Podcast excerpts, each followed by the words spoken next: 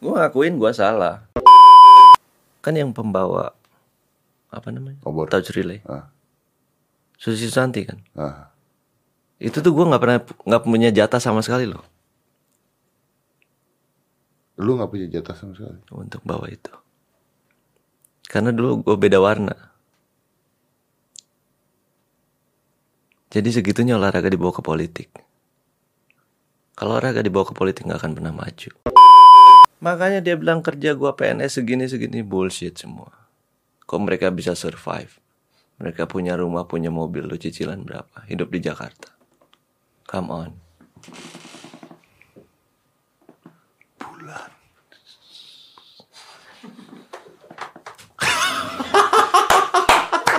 five four three two one close the door. Ya, temen gue dari dulu nih, dari lama. Berapa lama kita kenal, bro? Oh, udah lama banget. Udah lama banget ya. dua ribu berapa ya? Ih, lama lah pokoknya lah. Nggak tahu lah. Lama lah. Terus dari zaman badannya masih kecil, sekarang udah kecil.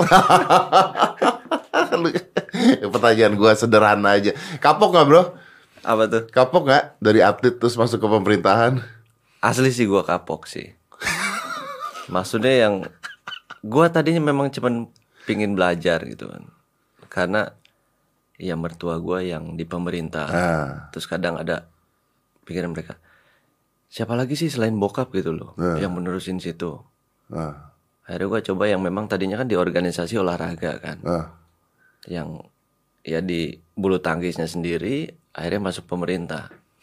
Ternyata? Ternyata, waduh, gue bilang gak sejalan nih.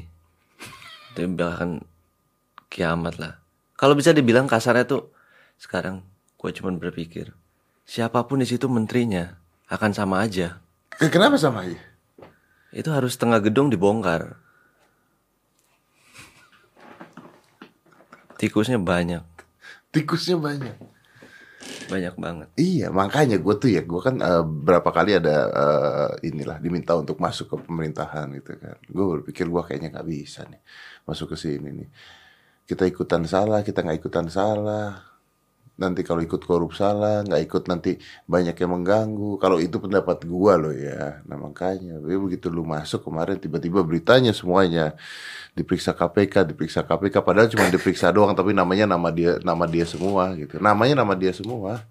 Nama menterinya Bapak Imam Narawinya dikit banget. Namanya nama lu semua. Orang-orang ketika baca, wah lu lu korup lu, korup lu. Udah gitu terus gua baca, berapa sih lima ratus juta yang lu ke transfer ya? tiga ratus. tujuh ratus, delapan ratus. Jadi gini loh, kayak iya kemarin gue ada ada di sidang juga kan, cuman nah. kan kayak online lah. Jadi itu tuh jadi dari satu, dua, ketiga, gue cuman ini loh pak gitu. Lu nggak tahu tuh duit buat apa? Gue mana gue tahu. Nah kalau lu nggak tahu kenapa lu tiba-tiba kasih? Kan lu tahu pasti ada tikus-tikusnya juga. Iya kan sekarang gini deh. Dia nitip ke gue, ah. kasih dong buat Om Deddy, tolong gue gak bisa nih. Ya gue temennya, gue temen juga gue. Gue nitipin ngasihin dong. Oh lu gak nanya tuh buat apa? Gue gak nanya. Tapi gue tahu itu duit. Lu tahu itu duit tapi? Tahu. Kepikiran gak tuh duit duit begituan? Gue karena gue baru ya, jadi yang nitip, oh ya sudah deh. Besok diambil, ya udah ambil aja besok.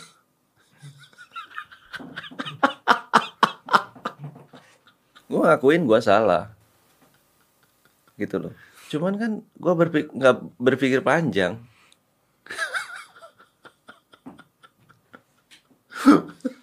Berapa sih kemarin total-totalnya? Dua puluh enam koma lima miliar ya, bener nggak sih bro? Iya nggak tahu. Kalau yang diberita sih segitu, gue pastinya kan gue nggak tahu. Oh ya pastinya kan kita juga nggak tahu berapa, tapi saya punya pengalaman dengan Bapak Imam Narawi yang terhormat tersebut. Saya punya pengalaman, ada dua pengalaman yang luar biasa yang tidak bisa saya lupakan dalam hidup saya. Pertama, pertama nih, gue tuh pernah dikontak sama uh, ajudan-ajudan dia. Uh, dia mau ngangkat beberapa public figure untuk menjadi uh, duta olahraga. Tahu nggak lo? Oke, okay, gue paham. Ah. Gue ada di situ. Lo ada di situ? Ada. Ah, gue nggak lihat lo ada di situ. Yang pas mereka udah pada jadi, gue ada di situ. Di gedung itu di bawah. Ya, ada di gedung itu di bawah? Iya. Ada. Yang ada Mbak Kade kan? Yang ada Mbak Kade ya? Iya benar iya. ya. Terus ada siapa? Ada artis siapa-siapa, gue nggak tahu. Iya pokoknya gitulah duta iya, olahraga. Oke. Okay. Iya. Gue diundang ke sana duta olahraga. Oh oke okay nih, wah menarik nih, mantap nih duta olahraga. Tapi gue nggak tahu itu hal yang sama apa nggak sama yang lu datengin pada saat itu. Setelah itu terus gue uh, oke okay, boleh juga nih, keren juga nih kalau gue jadi duta olahraga, mantap nih gue. Siapa aja selebritinya disebutin lah lima atau enam nama gitu. Hmm. Lima atau enam nama yang tidak pernah mengerti olahraga apapun sama sekali, Pak. Jadi gue paham banget. Gue ada di situ. Gue dateng dan gue cuman melongo. Pas lihat kan dia layar olahraga yang satu yoga. Ini olahraga apa ya? Maksudnya mesti yang pure dia memahami olahraga gitu loh. Saya misalnya dia bisa main olahraga bola dan dia pengetahuannya juga banyak. Betul. Jangan cuman duta karena dia punya nama dari artis. Sorry ya. Itu dia. Gitu. Gue maunya dia jangan cuman punya nama, tapi dia juga harus mengerti juga. Iya, ada knowledge-nya. Dia ditanya sama media, nggak pelangak pelongo. Kasian si anak itunya juga nantinya. Bener Pak, bener. Aduh, ada sahabat gua, ada Uya Puya. Oh nggak salah pada saat itu, kalau nggak salah. Padahal gue tahu gue ada di situ. Gue gue bilang sama gue ya, padahal bini lu tuh lebih olahraga daripada lu. Tapi kenapa lu bisa ada di sana? Itu ya kan teman gue juga kan studionya depan-depanan sama gue. Terus ada berapa nama gitu. Begitu namanya dikasih ke gue, terus gue ngomong gitu. Gue gue jawab uh, manajer gue kan, gue ngomongin ke ajudannya. Gue bilang ini orang ini nggak salah ya, gue bilang. Ini mohon maaf sekali gue bilang kalau nama-namanya ini enam tujuh orang ini kayaknya saya nggak datang deh saya bilang karena karena gue sedih. Dan mereka juga habis datang sekali itu. Terus apa? Mereka dikukuin. Terus apa? Nggak ada. Nah, gila nggak coba? Sampai sekarang apa? Gue bilang buat apa gitu loh? Iya. Gue nggak ngerti ya. Maksudnya dibayar apa enggak? Gue nggak tahu. Gue nggak tahu. Pada karena gue udah sempat nolak pada saat itu.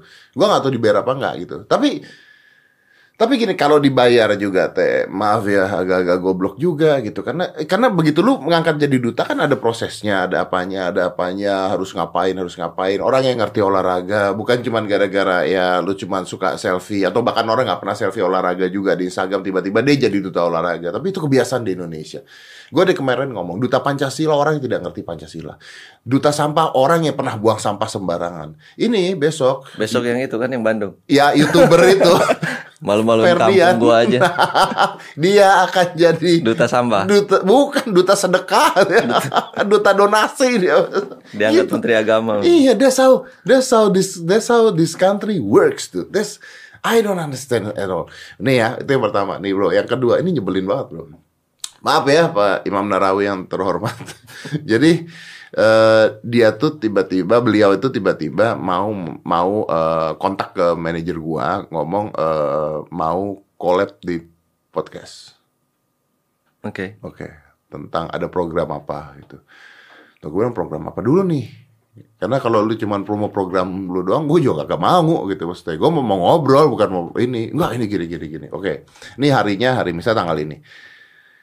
Dua hari sebelum Maria di cancel. Oke, okay, karena dia sibuk lah ya, udahlah di cancel, ganti jadwal. Udah. Satu hari sebelum hari ya di cancel, ya udah, namanya menteri Pak Menteri sibuk udah ngerti lah ya, ganti lagi. Udah nih, dapat tanggal, dapat apa? Gua udah ada di lokasi, gua udah ada di tempat. Uh, ininya datang, ajudannya ada yang datang dan sebagainya. Nunggu satu setengah jam Pak. Satu setengah jam bro, eh bentar itu. Oh bentar, ya nama nungguin menteri olahraga ya, nggak apa-apa lah satu setengah jam. Tuh belum selesai, nunggu satu setengah jam. Saya mulai gusar dong bro, ya kan. Ini dateng nggak? Ya ini dateng nggak? Sampai gue nanya, e, maaf nih mbak, ini jadi dateng nggak mbak? Soalnya ini udah tiga kali nih kayak begini nih. Bentar diteleponin, tidak diangkat Pak. Tidak diangkat. Nah, gue punya, jadi gue tuh punya salah satu tim gue. Kenal baik dengan ajudan dia yang ada di lokasi, okay. Gitu. Akhirnya gue ngomong sama tim gue, lu telepon coba langsung. Gue pengen tahu ini ada apa. Nah, telepon lah, ajudannya ngangkat. Bapak dari tadi di kamar gak keluar. Jadi udah jalan belum? Belum. Gak bisa diganggu. Gue ngomong sama orang yang di sini dong. Eh, ini Pak Menteri ada di rumah, gue bilang. Kalau nggak salah di, di rumah atau dia waktu itu ke Bandung, gue juga nggak tahu, ntar gue salah lagi. Ada di situ. Dan ini belum jalan. Lu mau gue nungguin sampai jam berapa? Udah nih, nggak jalan. Oh iya, waduh, waduh, waduh. Udah teleponin. Oh iya, ternyata kita nggak bisa nelpon gini, gini, gini. Udah nggak jadi kan? Gue bete banget. Ini udah tiga kali gue dikerjain. Di hari H gue udah nungguin kan. Pulang lah gue. Begitu pulang gue mikir, gue mikir gini. You know what? This is something wrong. Tidak mungkin. Ajudan yang ngasih tahu, jadwalnya tidak ada, tidak mungkin. Ini stres. Ini pasti ada sesuatu nih, stres. Tiga hari setelah itu Pak ditangkap K P K. Pak. Ngaco loh. Itu bener tiga hari setelah itu. Iya, tiga hari setelah itu Pak beritanya ditangkap K P K. Begitu keluar berita tangkap K P K, gue kasih lihat tim gue. Pantesan kemarin di kamar kagak datang ke tempat gue. Oh my God. Gila. Aduh. Berarti baru-baru aja ya? Baru-baru aja. Gila gak sih? That's, makanya ketika kayak begitu, waduh ini udah gak bener deh. Udah gitu terus gue baca nama lo. Wih, Taufik Hidayat periksa K P K. Lu, itu gue tanya gue, lu takut gak bro? Kan dipanggil K P K tuh, lu bisa disalahin gak sih sebenarnya? Gua gua nggak ngerti ya. Yang gua takutin tuh medianya aja. Media ya? Ha. Medianya aja. Karena media bawa-bawa nama lu terus. Bukan, maksudnya orang kalau udah yang judulnya K P K, uh, udah negatif. Udah negatif. Ntar cuman dimintain keterangan, ntar cuman diperiksa. Tapi orang masuk situ kayaknya orang ngejudge-nya salah aja gitu. Iya, iya, iya. Padahal nggak tahu masalahnya seperti apa. Iya, iya. Mereka seperti apa? Ya, nah, tapi lu sendiri pada saat masuk ke sana, lu waktu ngasih duit, waktu lu naver duit, masa sih tidak ada kecurigaan sama sekali bro bahwa something is wrong? Atau sebenarnya lu udah tahu something is wrong bro? Kirain kan orang kayak cuma nitip kayak, eh mungkin buat bantuan kali ya, mungkin sesuatu yang bilang ucapan terima kasih kali. Eh gua kan nggak tahu. Lu nggak tahu tuh? Iya, jadi cuman ditelepon, ini tolong ya. Ntar diambil sama si ini. Kenapa sama gue? Gue bilang langsung aja. Nggak lah, lu kan bisa kontak ke sana. Oh ya udah, tapi cepetan ambil. Itu, itu doang. Tapi lu nggak berpikir wah ini jangan-jangan buat sogokan, buat apa, buat apa? Nggak ada, gue nggak berpikir. Nggak berpikir itu sama sekali. Ya lu tuh terlalu polos, terlalu polos. Dua kali ya lu titipin. Apanya? Itu duit. Enggak, cuma sekali doang. Cuma sekali doang. Di berita dua kali. Iya, berita kan boleh opini, boleh apa aja kan. Oh, di berita tuh dua kali lu tuh. Opini sih boleh apa aja. Cuma yang sekali di situ. Lu cuma yang sekali di situ. Jadi, nah, gue yang sampai sekarang kayak berpikir aja yang ya gila ya gue bilang. Gimana tuh bro? Padahal yang di dalam situ itu lebih parah gitu loh. Yang di dalam situ lebih parah. Lebih parah. Dibandingkan menterinya, dibandingkan siapa nih? Di bawahnya. Di bawahnya lebih parah juga. Kenapa tidak semuanya sama K P K kena? Penuh kali sana ntar penjara. Ya, mereka mesti ada bukti apa gimana, gue kan nggak tahu lah. Sekarang kayak gini lah. Let's say gue minta tolong sama orang yang jaga uh, kayak. Tolong beliin lontong dong, pasti kembaliannya kan gua kasih kan. Iya. Sekarang kan salah hukumnya. Nggak, iya, nggak boleh. Nggak boleh kan? Iya, iya, benar, benar, benar. Dan di bawah, lu mengatakan lebih parah itu karena... Uh... Saya gini, gua bilang tadi, oke okay deh, cuman mintanya seratus perak. Uh. Dikali seribu orang. Sama lah kalau kita isi bensin di Pertamina. Nggak dilempeng itu sama dia. Kurang tiga puluh lima, empat puluh lima perak. Dikali seribu mobil berapa duit dia nyolong. Berarti kalau kayak begitu lu bicara kayak gitu, ini dari atas sampai bawah dong. Makanya gue bilang siapapun menteri situ, kalau emang nggak diganti setengah gedung, olahraga akan begitu terus. Percaya.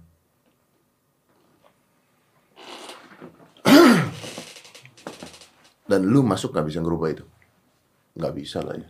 Gue siapa? Lu punya kekuatan apa? Iya benar makanya. Gue siapa? Sekarang kan jangan kan di yang gede situ pemerintah. Yang di skup kecil aja, let's say di P B S I aja gue nggak bisa masuk.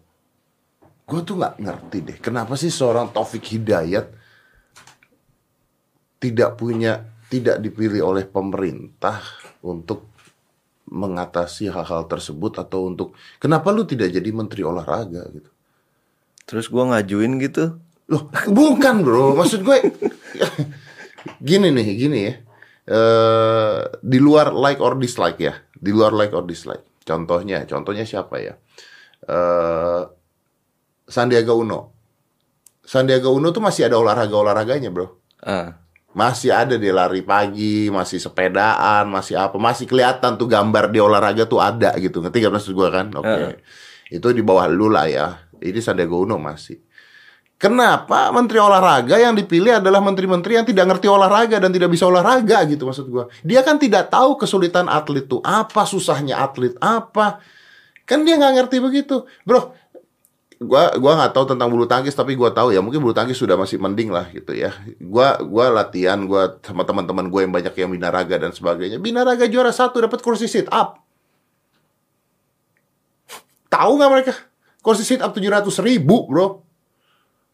Modal proteinnya lebih dari itu.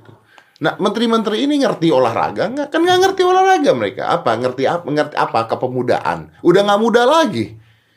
So you're like putting an old person that don't know anything about it, don't know anything about sport, dan lu taruh di sana gitu. Jadi memang harus antara menteri olahraga sama kepemudaan tuh. Gue sih senangnya dipisah ya. Ah. Jadi memang mereka benar fokus ke olahraga dan prestasi. Nah kalau misalkan menterinya, ini menurut gue, yeah. kalau menterinya dari partai, dia ah. lebih condong kayaknya ke pemudanya. Betul. Karena untuk nextnya dia. Karena nextnya butuh suara. Ah, nah. Itu gitu loh. Olahraganya. Dan olahraga juga susahnya di kita nih bukan prioritas negara. Ya itu dia, memang yang menyedihkan ya begitu. Justru memang. Di luar negeri itu sekarang orang berlomba untuk menaikkan harkat derajat negaranya dengan itu dengan olahraga. Iya. Sekarang kayak China. Bo. Dia gimana caranya dia mau nyalip Amerika untuk di Olimpik. Dia bah. Kan selalu jadi nomor dua kan.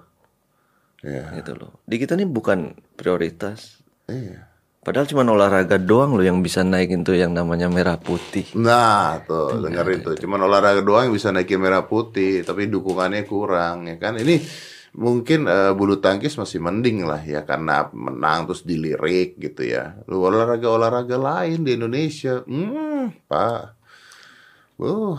Bulu tangkis mending gimana yang lain. Yang bulu tangkis aja kusrut juga dalamnya. Kusrut juga dalamnya? Bah, ampun. Gue tuh ya. Kalau lihat kayak gini sih orang pada benci kali sama gue ngomong bodoh amat sih. Tay, lu udah gak main di situ juga kan? Lu udah gak main di situ. Bukan soal gak main di situ, gue gak makan dari mereka itu aja. Lu gak makan dari mereka. Ya. Yang oh. mereka takutin itu kan, ya gue kadang A ya A, B ya B. Tapi lu tuh sekarang udah keluar belum dari pemerintahan? Oh udah lama. Gue sebelum Asian Games gue tahu akan berantakan gue keluar. Lu udah keluar dulu. Ah, oke. Okay. Ya. Tapi kalau lu masih di dalam dikerjain ntar lu. Hmm? Di dalam banyak orang yang takut gua di situ. Makanya gimana caranya gua dimatiin. Di P B S I pun sama, mereka banyak yang takut gua di situ. Gimana caranya gua dimatiin, nggak bisa gerak.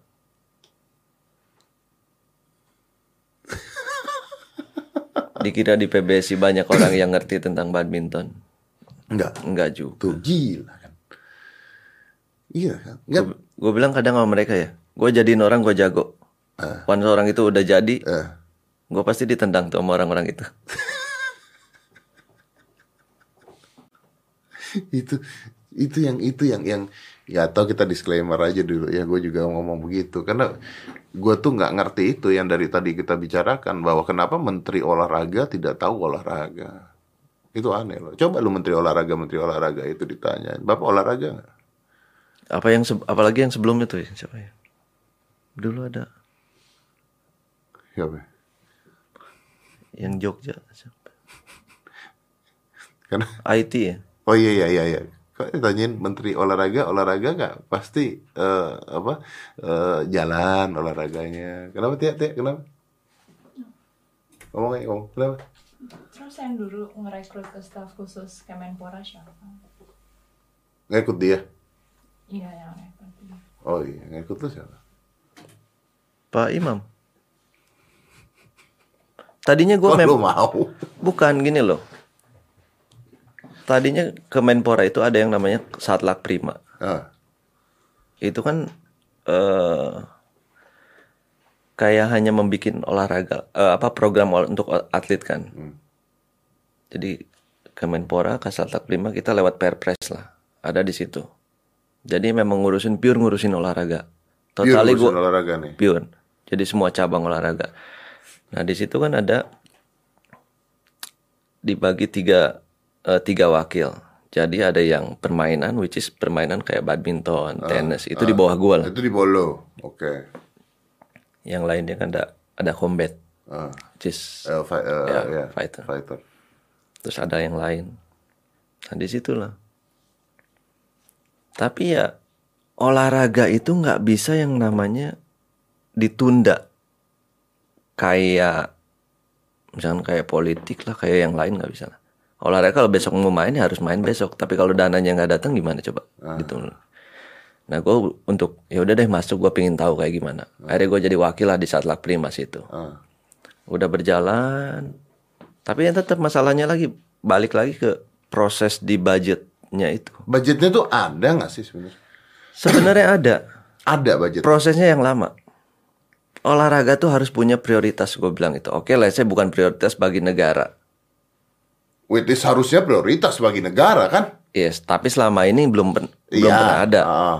Tapi seenggaknya dalam budget harus dipercepat dong, jangan malah dipersulit gitu loh. Duitnya ini ada di sini, tapi untuk nyampe di sini tuh belok sini. Wow. Begitu nyampe sini nilainya sama nggak bro? Nggak. Kadang-kadang nggak. Kadang-kadang nggak kan? Hmm. Nah. Itu loh. Jadi gue pengen bantu gitu di situ.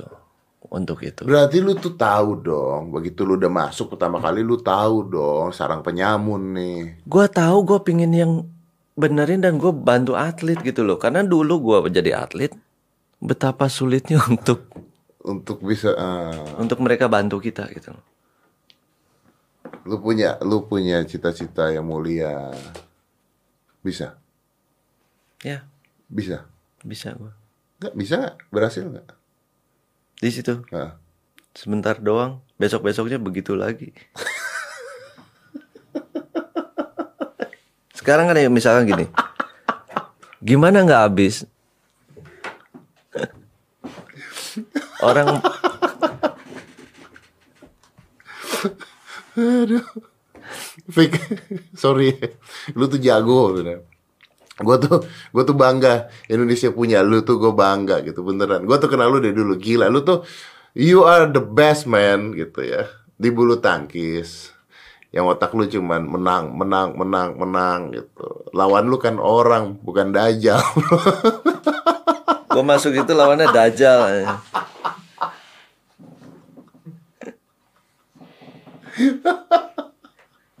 Itu lu, gue beneran gue yang berasa gila ya. Akhirnya gue berpikir yang udahlah, gue sekarang mikirin sendiri aja, gue kerja sendiri. Mikirin kayak gini olahraga entahlah kapan mau majunya, sampai kiamat juga gak akan maju. Indonesia percaya yang akan maju cuman olahraga individu.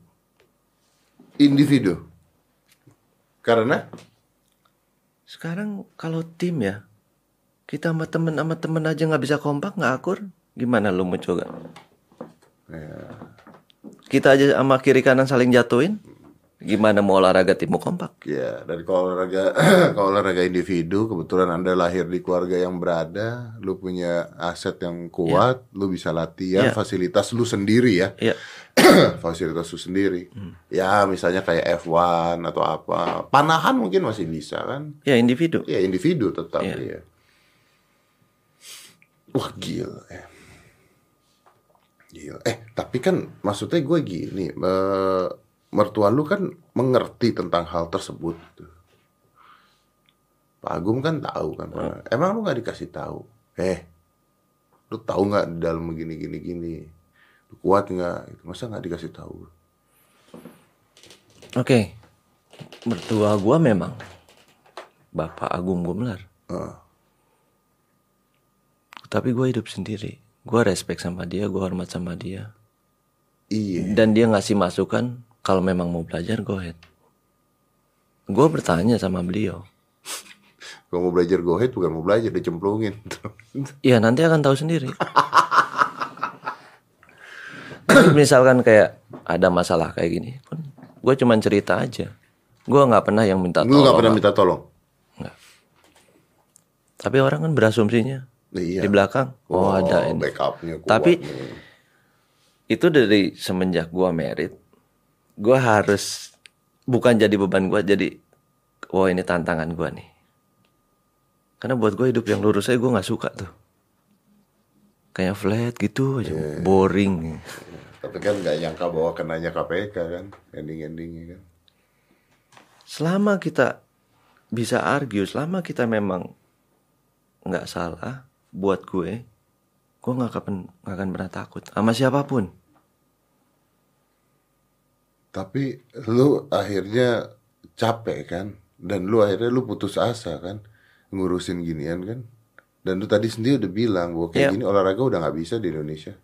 Karena gue inget banget, hampir sepuluh tahun yang lalu mungkin. Anak lu umur berapa sekarang? tiga belas. Ah iya bener. Hampir sepuluh tahun yang lalu gue tuh pernah ketemu lu, kalau gak salah di acara gue atau di mana lah. Terus kita sempat ngobrol. Dan Anda mungkin kalau tidak tahu ini, ini menarik. Karena seorang Taufik Hidayat pernah ngomong sama gue gini, gue punya anak, gak mau gue dia jadi pemain olahraga.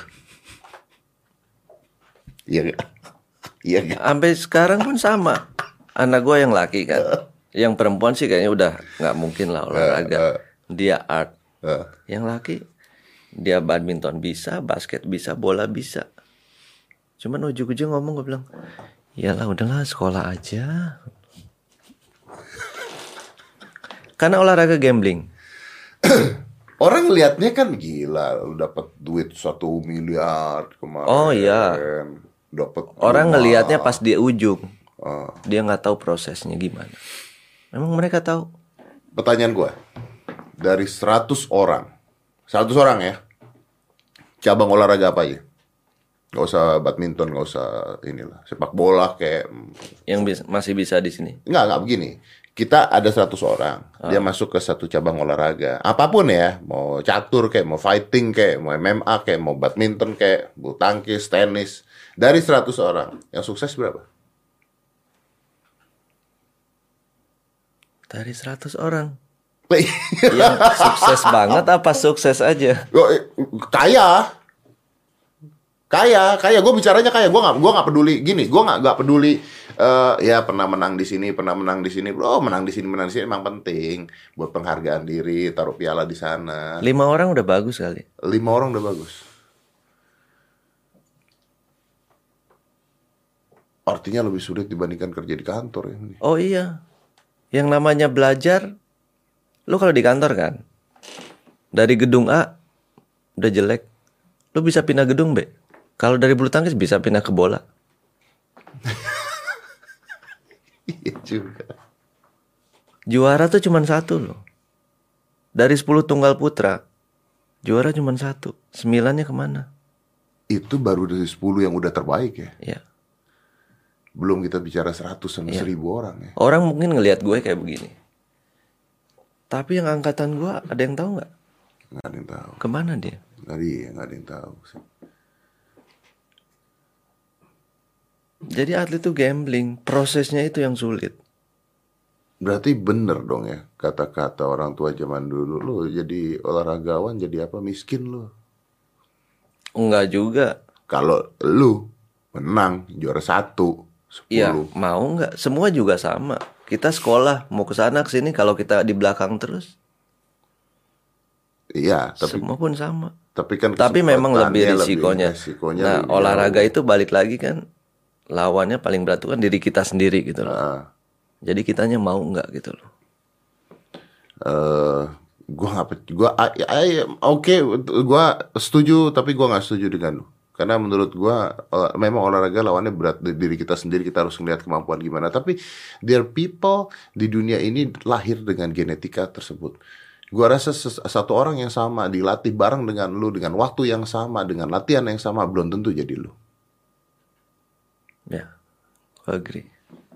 Ada there's there is something there yang yang yang nggak bisa, nggak bisa. Cari orang seumuran lu pada saat yang itu, latihin yang sama, jamnya sama, kasih makan yang sama. Ayo, ada ada dari segenetik yang nggak bisa dirubah, entah itu dari tulangnya, entah itu dari speednya yang yang nggak eh, bisa. Akhir-akhirnya ini menggabungkan antara genetika lu dengan latihan lu yang luar biasa. Karena begini, ya kan lu tau lah, uh, hard work beat talent katanya kan. Hard work with talent, oke okay, bener. Kalau lu hard work, talent kalah. Ada orang punya talenta, nggak dia nggak hard work, kalah lu. Tapi pak, ada orang punya talenta dan hard work. Oke. Okay. Ya selesai pak yang lain pak. Lu mau hard work sampai goblok juga dia nggak punya talenta di sana. Mau hard work kayak gimana? Nggak bisa, udah. Dan orang-orang seperti ini dari seribu satu, dari seribu satu. Yang dapat duit begini-gini, oke okay, bisa bikin bisa bikin sesuatu uh, nanti buat masa depan. Nah olahraga olahraga yang lain gimana? Berapa banyak sih berita gini deh, kita cari aja berita mantan olahragawan yuk, petinju yuk kita cari, pemain bola yuk kita cari. Kalau beritanya sekarang lu cari di online, mantan olahraga ini kita nggak usah sebut nama, nasibnya sekarang gitu.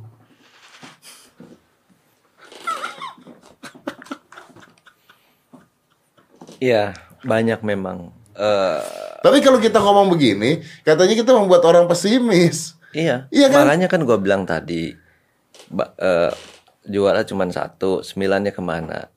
Tapi maksudnya kalau memang mereka mau, ada kemauan, mereka punya talenta apa semua, uh. dan yang dikasih Tuhan mereka manfaatin bener, ya mungkin mereka bisa jadi kayak gue, kayak yang lain, bahkan mungkin bisa lebih gitu. Bahkan loh. Mungkin bisa lebih. Banyak yang memang mereka punya talenta, banyak di angkatan gue juga.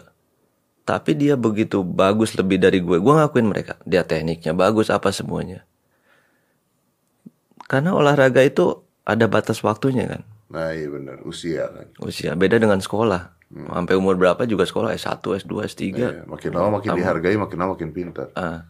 Olahraga paling um- sampai umur dua puluh berapa sih? dua puluh berapa peaknya? Sih? Sekarang? Nggak, dulu, dulu berhenti. tiga tiga tiga tiga itu gue lupa. tiga tiga itu terakhir menang atau kalah? Ya terakhir berhenti. Uh, setelah menang atau pernah kalah setelah itu? Jadi gini loh, gue main itu kayak by target. Ah. Gue umur segini harus begini, ah, ah, umur segini. Ah. Nah pas umur tiga dua, gue dalam setahun gue bilang sama pelatih, sama sponsor, sama siapa, gue bilang gue mau berhenti. Hmm. Jadi gue minta sepuluh pertandingan untuk perpisahan. sepuluh pertandingan untuk perpisahan. Ya. Okay. Jadi jangan dituntut gue untuk juara. Jangan dituntut untuk juara. Ya. Kenapa lu minta sepuluh pertandingan untuk perpisahan? Kenapa lu nggak minta? Kenapa lu nggak nyari juaranya?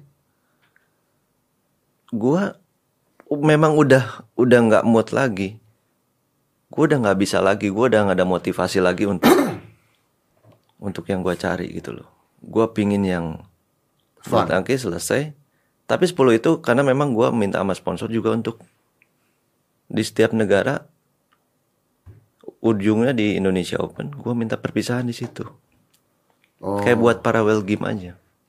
Oke, okay, oke. Okay. Dan pada saat itu performa lu gimana? Iya, ada yang bagus, ada yang jelek, hmm? gitu loh. Karena olahraga itu, apalagi yang namanya di Indonesia kan, cepat dilupain, cepat diingat. Saya seperti itulah kan. Yeah. Jadi gue pengen ngasih sesuatu yang beda lah daripada yang lain gitu loh. Jadi orang juga seenggaknya gue udah selesai, gua, mereka masih ingat lah seenggaknya. Tapi sebenarnya di usia lu tiga puluh tiga tahun itu sebenarnya udah ketuaan belum? Sebenarnya belum juga kalau kita bisa maintain. Sekarang kayak Lindan aja masih, sekarang masih umur dia tiga puluh enam masih main. Masih main? Hmm. Tapi maksimal? tiga puluh lima mereka masih maksimal. Masih masih mal, masih, masih bagus. Gue dulu kecepetan apa gimana? Gue nggak tahu. Apa ke Badung keduluan aja jadi nggak fokus. Tapi lu pada saat, uh, lu kan ngomong tadi bahwa olahragawan ini gampang diingat, gampang dilupakan. Eh gue penasaran deh, coba deh cari tahu deh. Filmnya Susi Susanti itu berapa yang nonton? Karena nih, karena uh, menarik loh. olahragawan cepat diingat, cepat dilupakan. Kecuali lu bisa maintain terus di atas terus. Tapi pada saat itu ada usia lu berhenti juga. Dan tadi lu ngomong, ini tadi menurut gua omongan lu tuh ada yang hipokrit, bro. Lu ngomong, ya nggak apa-apa, bisa. Kalau punya talent, punya ini, bisa. Jadi jangan putus asa, bisa. Tapi lu sendiri, anak lu, lu jangan jadi olahragawan. Artinya kan sebenarnya bisa, tapi sulitnya luar biasa, kan, bro. Iya.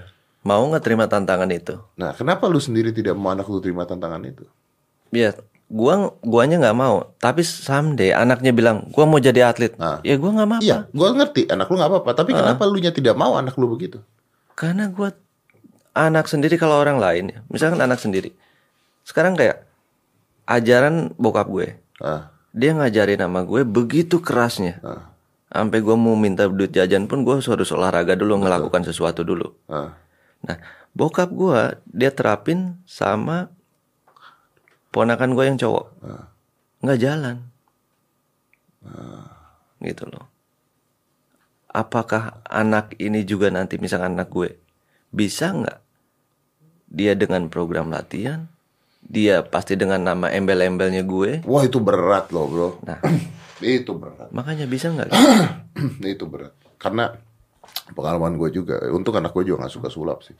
Tapi kalau anak gue, anak gue, gue, gue ajarin sulap satu dua mainan ya, cuma supaya tahu. Pastilah anak lu juga main bulu tangkis ya, karena ya tahu bapaknya bulu tangkis. Tapi kalau anak gue jadi uh, jadi magician juga, gue nggak nggak setuju. Gue bilang, gue bilang sama anak gue, kan dalam hati gue gue begini, membawa nama besar ayahnya tuh stressful, Pak. Makanya. Stressful, Pak.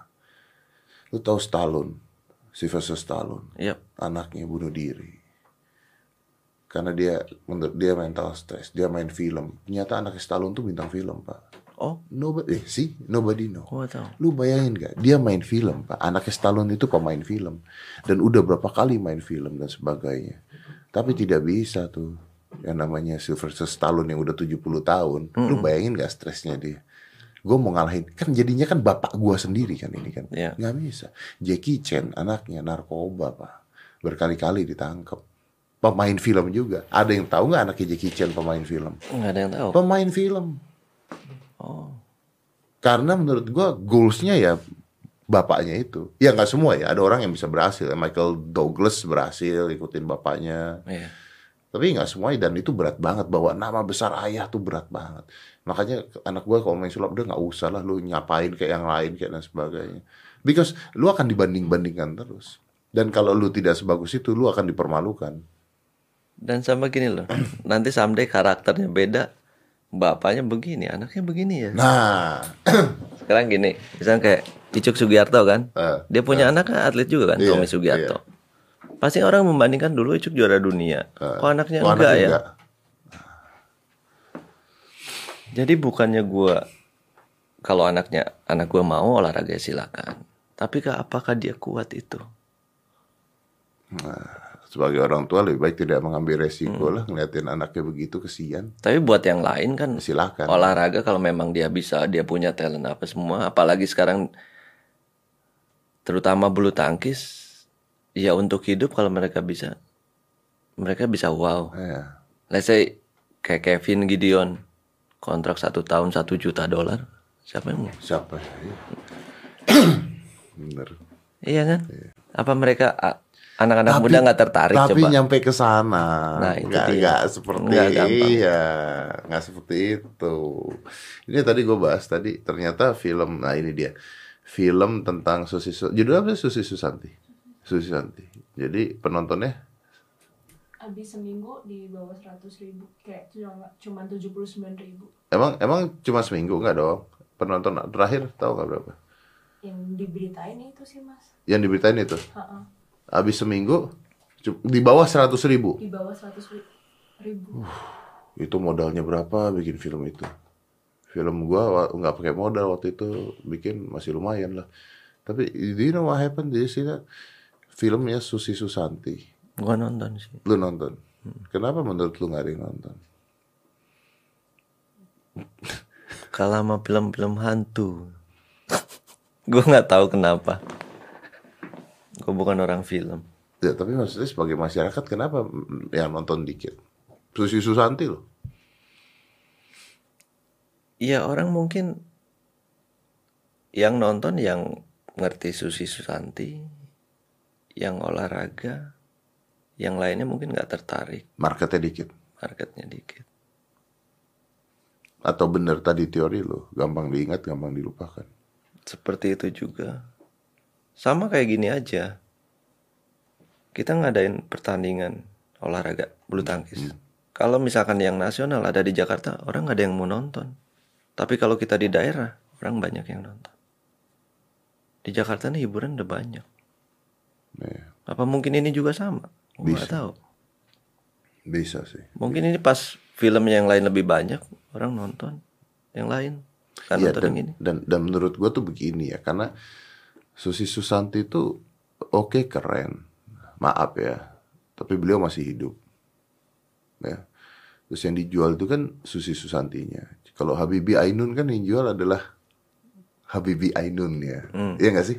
Percintaan mereka yeah. Itu kan. Kalau ini kan perjuangan. Eh, Susi Susanti kan wow mendapatkan ininya, mendapatkan itu. I don't think people care about that gitu.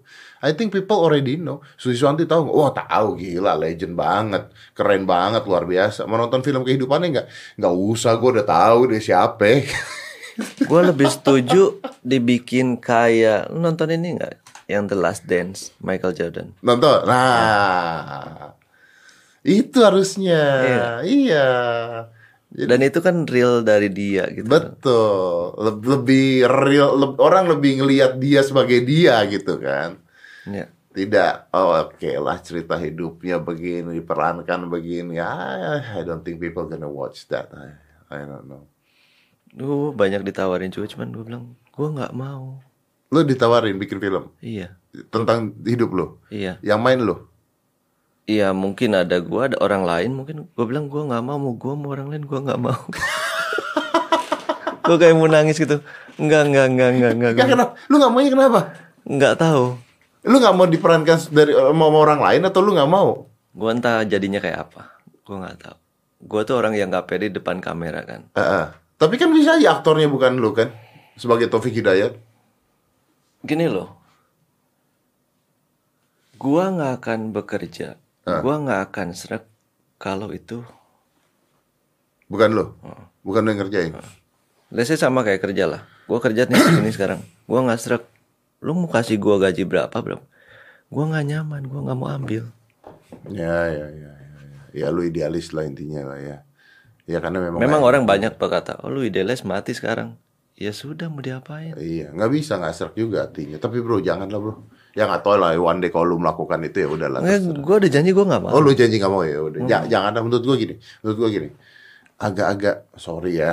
Again sorry disclaimer menurut pendapat gue. Agak-agak menggelikan ketika seseorang bikin film tentang dirinya sendiri tapi dia masih hidup. Kalau gue ada nggak ada orang bikinnya. Kalau lu nggak ada orang bikin mengingat seorang Taufik Hidayat perjuangannya gini bro, gini deh. Ini sebagai temen lu nih ya, sebagai temen lu nih. Oke coba Habibie Ainun. Itu setelah Ibu Ainun meninggal kan? Iya. Iya kan? Oke. Luar biasa. Gue sebagai temen lu bikin, lu bikin film bro, ada di bioskop. Taufik Hidayat judulnya. Gua gak mau nonton, bodoh amat gua. Kecuali, kecuali gua main film kan. Iya, Taufik Hidayat itu bodoh amat. Tapi, tapi amit-amit, you pass away gitu ya. You pass away, berita heboh. Terus ada film tentang Taufik Hidayat sih. Otak gua akan berubah, otak gua akan memoriam. Yeah. Yang yang gue pick, ah gila ya ini ini teman gue men, oh gila perjuangannya. Tapi ketika lu masih hidup, lu ngapain sih? Gue gue bilang, gue udah tahu lu jago, udah nggak usah bikin film, udah lu jago gue tahu. Kadang ya, gue lihat selama gue jadi atlet, pas gue dulu masih main, gue nggak pernah kali lihat video main sendiri. Eh, kayak lu pernah ngomong deh kayaknya itu sama gue, bener deh. Kayak lu gak mau kan waktu itu kan? Nggak. Kenapa? Gak tahu, gue geli sendiri.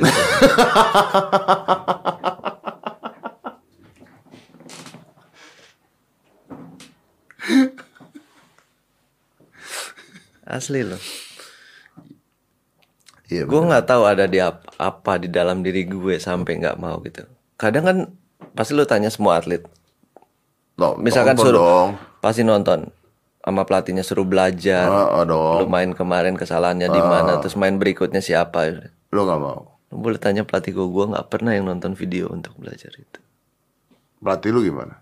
Nggak apa-apa, nggak apa-apa lah lu juara. Maksudnya dari sebelum juara sampai juara dia cuma gue bilang gue nggak bisa, gue nonton lihat gue sendiri. Aneh kali ya? Gak, ada orang yang begitu, ada orang yang begitu karena dia tidak nyaman ketika melihat dirinya sendiri. Ada orang yang gak nyaman dengar suaranya sendiri. Orang bikin video tuh gak gampang. Makanya kenapa konsep podcast ini tuh menurut gue enak, kenapa ya? Karena kita gak kayak di syuting gitu.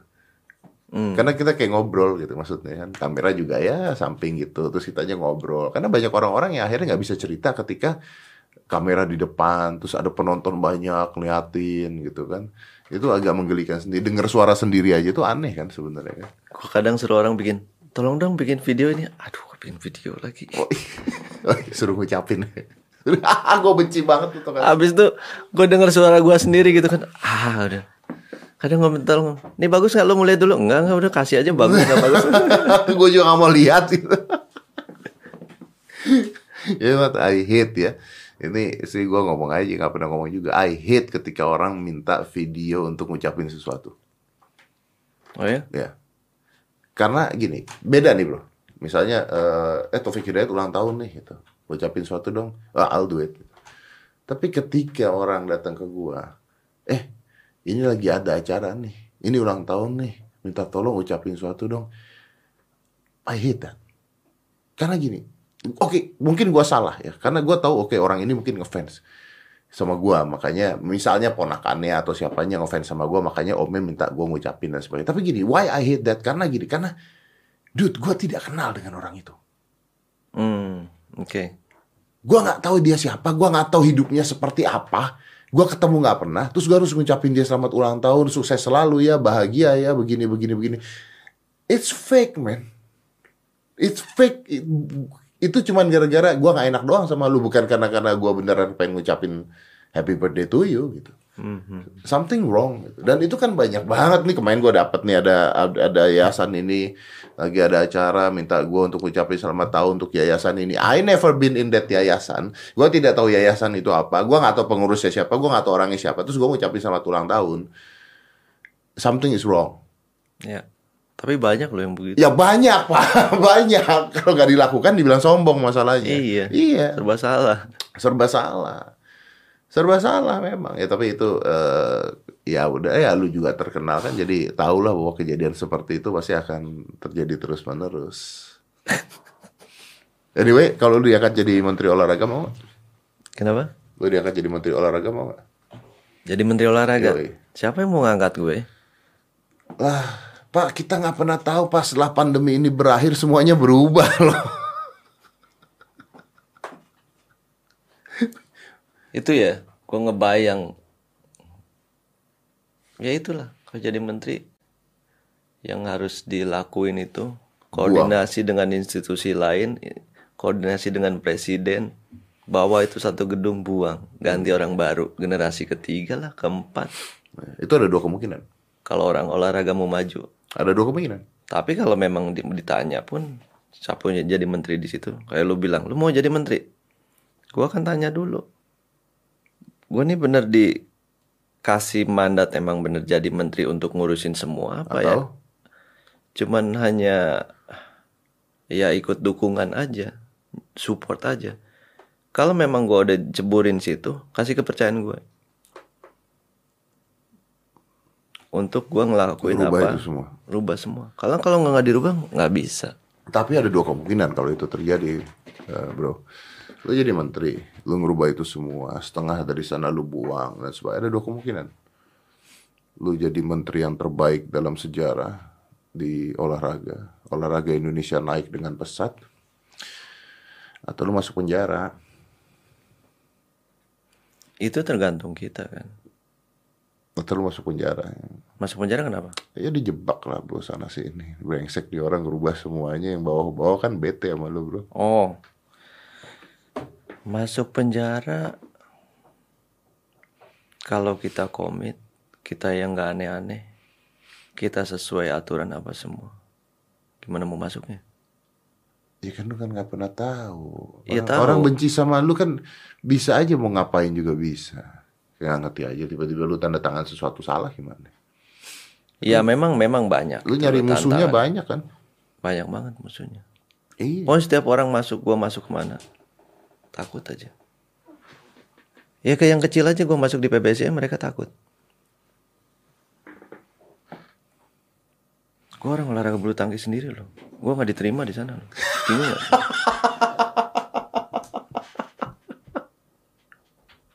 Iya. Awalnya mereka sebelum jadi ya, jadi pengurus di situ, balik ke bulu tangkis. Mereka bisa bisa bisa bisanya minta ketemu gue tiap hari, minta masukan masukan. Wow, begitu masuk? Begitu masuk gue ditendang, gue bilang bangsat juga nih orang. Tapi gue cuman mikir, oke okay, gue bilang, lu pengurus cuma empat lima tahun. Setelah itu orang gak ada yang tahu lu. Tapi orang tahunya bulu tangkis siapa? Susi, Alan, Taufik, Ricky, Rexy. Bener, bener. Dan kebanyakan mereka itu bulu tangkis gue bilang gak akan pernah maju kalau atribut lu gak dibuka. Selalu bawa nama klub, selalu bawa nama orang ini, orang itu. Yang di pelatnas itu udah nasional, udah nggak busan lu bawa nama daerah, nama itu. Makanya lu harus netral. Tadi mengatakan mungkin olahraga-olahraga individu doang yang bisa naik kan. Tadi yeah. Lu bilang gitu. Eh lu tuh bukannya punya, lu terakhir kali ketemu gua, gua lupa ini apaan, ini pemerintah punya atau lu punya pribadi, lu bukannya bikin gedung olahraga apa tuh pemerintah punya bukan sih? Gua punya. Lu punya kan? Gua punya. Pemerintah hanya ngasih izin. Pemerintah ngasih izin. Itu yang gedung buat uh... nggak ada sumbangan. Berarti duit lu. Duit gue pure duit gue gue gini loh, itu dedikasi gue. Orang pingin gue setelah selesai gue terima kasih sama bulu tangkis satu gue, ya apa yang gue punya, nama gue apa sepuap semua semuanya dari bulu tangkis. Dan gue berhenti, gue pingin dedikasi gue buat bulu tangkis. hmm. Itulah gue bikin iya. Lapangan. Lu sempet ngomong sama gue kan, hmm. yang gedung kan itu kan gedung berapa besar? Ada delapan lapangan. Delapan lapangan. Ah. Jadi dong, udah dong. Oh, udah. Udah jalan. Oh, kan? Udah jalan. Berarti itu sebagai apa?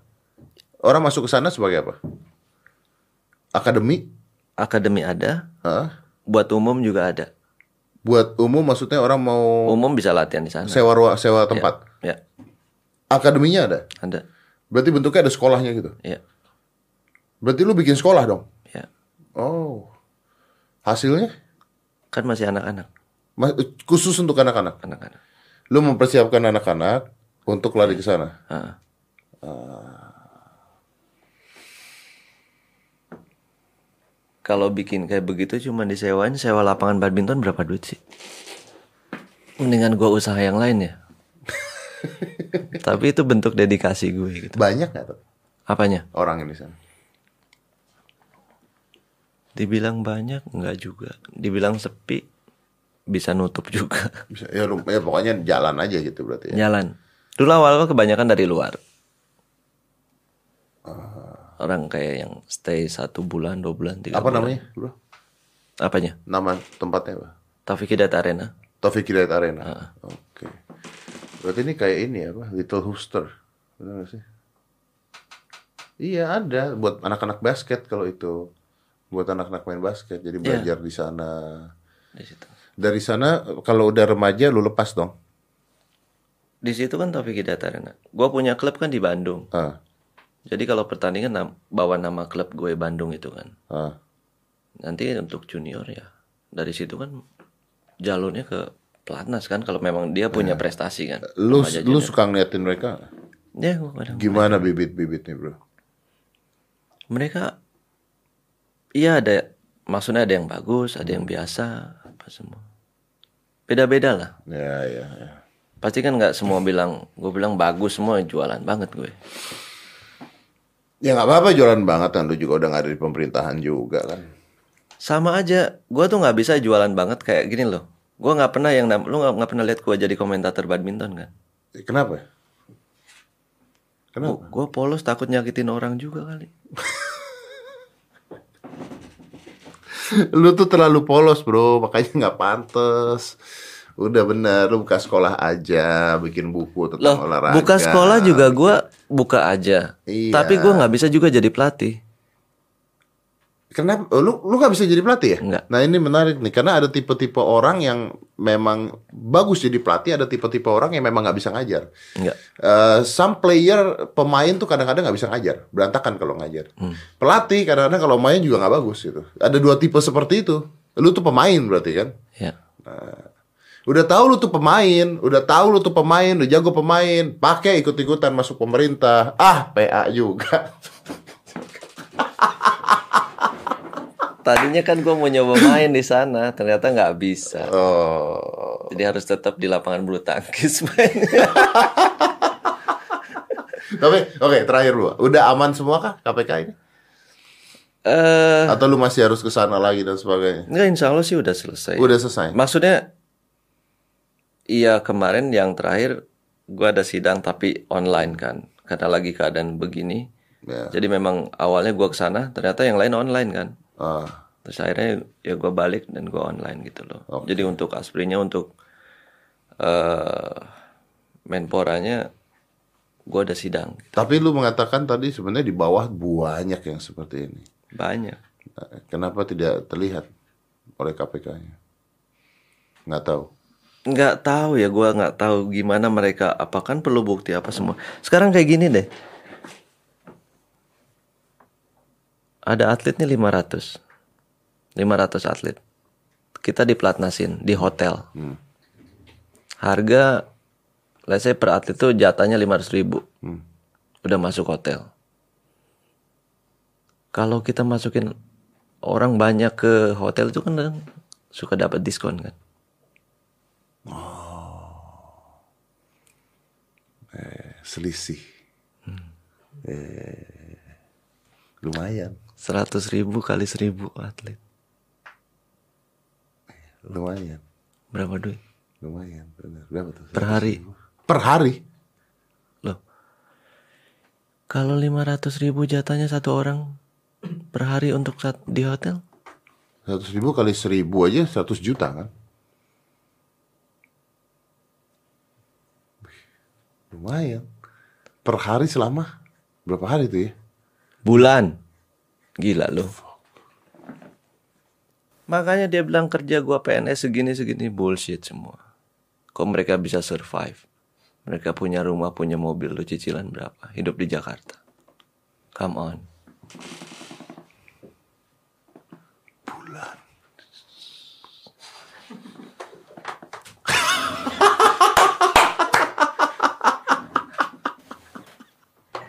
Dia dia benci banget, kenapa dia merasa gue udah bener-bener gue bolak-balik ke K P K. Gila nggak? Tapi kan nggak tahu kan gitu. Tapi yang gue rasain, gue pernah ngeliat begitu. Cuman kan memang nggak ada bukti. Apa yang mau dibuktiin? Dengan omongan doang. Siapa yang percaya? Iya.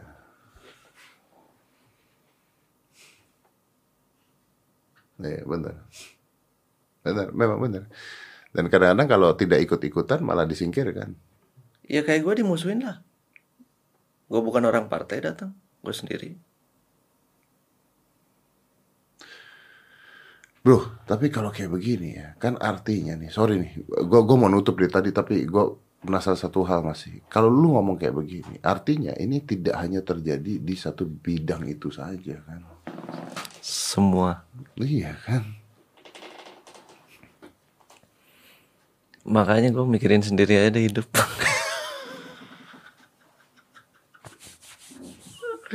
Gue tuh sempat ngobrol dengan salah satu eh, K P K juga sempat ngobrol. Gue bilang, ah, apa sih sebenarnya dicari sama mereka? Bukannya duit udah banyak ya, orang-orang itulah adalah ya, bukan yang bawa-bawa, duit udah banyak. Terus mereka ngambil lagi tuh buat apa ya? Ngambil segitu tuh buat apa ya? Terus dijawabnya ya karena nggak pernah ada puasnya orang tuh. Nggak pernah ada puasnya orang tuh. Tapi yang jadi masalah bukan gak pernah ada puasnya. Mereka harus tahu dulu bahwa dengan mereka gitu tuh yang dirugikan tuh banyak gitu loh. Gila itu uang kalau dilimpahkan lagi ke fasilitas atlet dan sebagainya, men. Iya. Itu dia kenapa kita gak pernah bisa menang sama Cina kalau main. Dulu dulu mereka belajar sama kita bener. Iya. Asli loh. Cina tuh dulu belajar sama kita. Iya. Bukan korupnya tapi yang dipelajarin. Iya. Hmm. Cara-caranya. Cara-cara. Lah yang pelatih Lindan aja dulu di Indonesia kan? Iya, makanya. Pelatih itu Cina itu. Karena di dulu dia di sini nggak dikasih warga negara, akhirnya dia balik sana. Karena Chinese kan dulu masih dan susah. Dan lucu ya, iya betul. Dan lucu ya, orang-orang yang nyikat duit rakyat malah dihormati karena rakyat kan.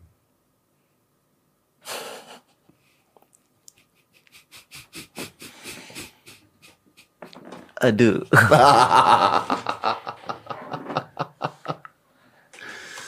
Aduh, baik. Udahlah, gua tuh selalu mendukung lo dari dulu. I know you, I know your wife, I know all your family and everything. And uh, uh, apa ya, I'm proud of you as you are gitu maksudnya. Dan ya gue bangga aja gitu bisa ngobrol di sini sama lo dan lo apa ya, lo tetap teguh dengan kata-kata lo sama idealisme lo tuh nggak gampang sebenarnya. Apalagi orang udah masuk ke sana biasanya pilihannya cuma dua, lu didepak keluar atau lu ikutan gitu aja kan intinya. Tapi ketika lu bisa didepak keluar ya bagus lah. Dan itu gue yang ngundurin diri loh. Iya, karena lu nggak kuat kan?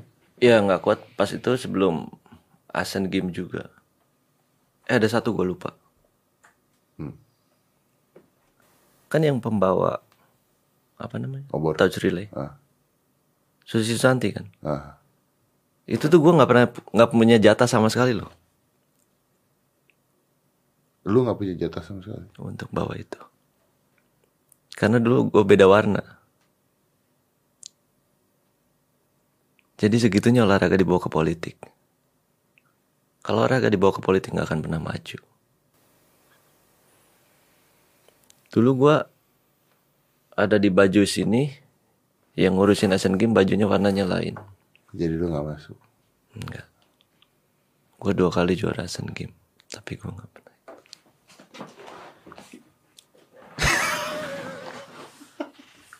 Bastard banget.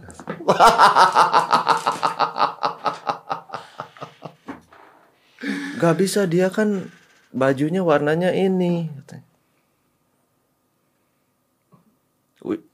Ujungnya sih gue dapet, maksudnya di Bandung kayak lari cuma seratus meter gitu loh. Yeah. Tapi ekspektasi gue ini tuan rumah. Yeah. Dan sorry gue boleh sombong di sini. Lu tuh siapa ya kan maksudnya? Gue kan boleh sombong iya di sini. Dong. Olahragawan di Indonesia siapa sih?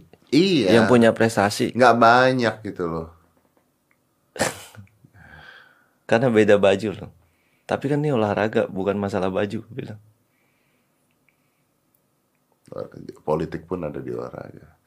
Dan tadi benar kata Taufik, kalau politik udah ada di olahraga sampai kapan juga gak akan pernah maju. Enggak, enggak. Yuk taruhan sama gue. Enggak.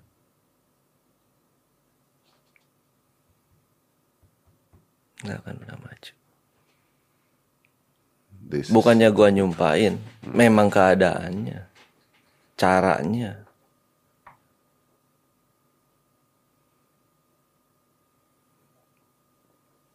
Memang budayanya begitu. Budayanya begitu. Ayah. Orang baru masuk olahraga, jabatan tinggi, harusnya belajar dulu gimana caranya begini-begini. Jangan udah masuk orang baru jabatan tinggi, sok tahu, hancurlah olahraga. Ayah. Karena mereka selalu menggunakan power, posisi gue di atas, tapi dia nggak tahu. Itu dia, makanya dari tadi kan gue ngomong, lu tuh gak ngerti tentang olahraga, lu tuh gak ngerti tentang gimana sulitnya atlet, lu tuh gak ngerti latihan mereka gimana, lu bahkan gak ngerti mereka harus makan apa. Kalau lu ngerti juga, karena lu baca buku doang sama Google, tapi lu sendiri olahraganya enggak gitu. Carilah coba menteri-menteri olahraga yang nantinya misalnya yang baru-baru yang benar-benar ngerti, pisahkan dengan menteri kepemudaan, karena kalau menteri kepemudaan pasti ada kemungkinan-kemungkinan kepentingan-kepentingan partai, ya kan? Menteri olahraga sendirilah. Itu tuh Taufik Hidayat tuh jadiin menteri olahraga. Ade Rai tuh jadi menteri olahraga. Oh di D P R kita ada Mas Utut. Utut Catur. Utut Catur. Iya. Nah, Utut lah jadi menteri olahraga. Itu maksud gue. At least someone yang pernah bertanding membawa nama besar Indonesia yang ngerti tentang olahraga itu susahnya seperti apa. Let's bring them. Jadikan mereka menteri olahraga. Banyak nih kandidat-kandidatnya kan. Cari aja juara-juarain yang ngerti, yang udah tahu semua gitu lah. Udah pilih satu. Nah, coba masyarakat. Dari dulu gue menteri olahraga yang tidak ngerti olahraga itu adalah salah gitu. Lama-lama Anda nyari menteri olahraga yang tambun perutnya kalau kayak begitu. Olahraganya dari mana? Ai, dude, gua kesel Loh, banget. Kalau tambun kan sumo juga tambun olahraga. Oh iya benar. Iya.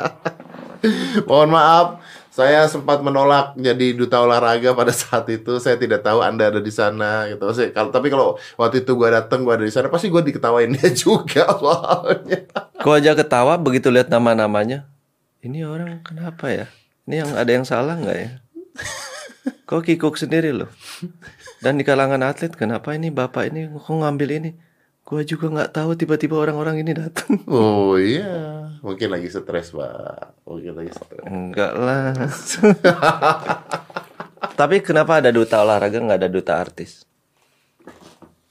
Pertanyaan gue itu. Baik, bener ya. Harusnya ada duta artis. Nah, lu kan artis harus jawab. Lu kan di dunia entertain. Oke, let's say gue nggak nyebut lu artis. Lu di dunia entertain. Hmm. Itu pertanyaan gue. Olahraga selalu ada duta masuk artis lainnya di olahraga. Hmm. Tapi nggak ada duta artis. Karena artis-artis merasa semuanya yang paling baik, Pak. Semuanya paling bagus, tidak mau disaingi. Tapi kan duta olahraga untuk mengingatkan masyarakat suka olahraga. Kalau duta artis tujuannya apa? Masyarakat supaya ngartis. Masyarakat kita nggak usah diajarin eh, kepada jangan artis. Salah. Sekarang orang tanya mau jadi apa? Aku mau jadi selegram. Iya sih. Aku mau jadi nyanyi, artis gini. Apalagi cewek tinggi dikit cantik mau jadi model, siapa mau jadi artis, eh mau jadi atlet. Lu tiap hari latihan pakai sepatu lari-lari ke gunung, mau-mau. Iya benar, benar. Panas-panasan mau. Lebih baik pakai baju olahraga tapi foto. Ah, uh. itu. Oh, udahlah kita tutup lah. Gila gue seneng banget kedatangan lu hari ini. Kangen gue sama lu. Let's close this sebelum kita sebelum kita gibahnya kemana-mana. Five, four, three, two, one. Close the door.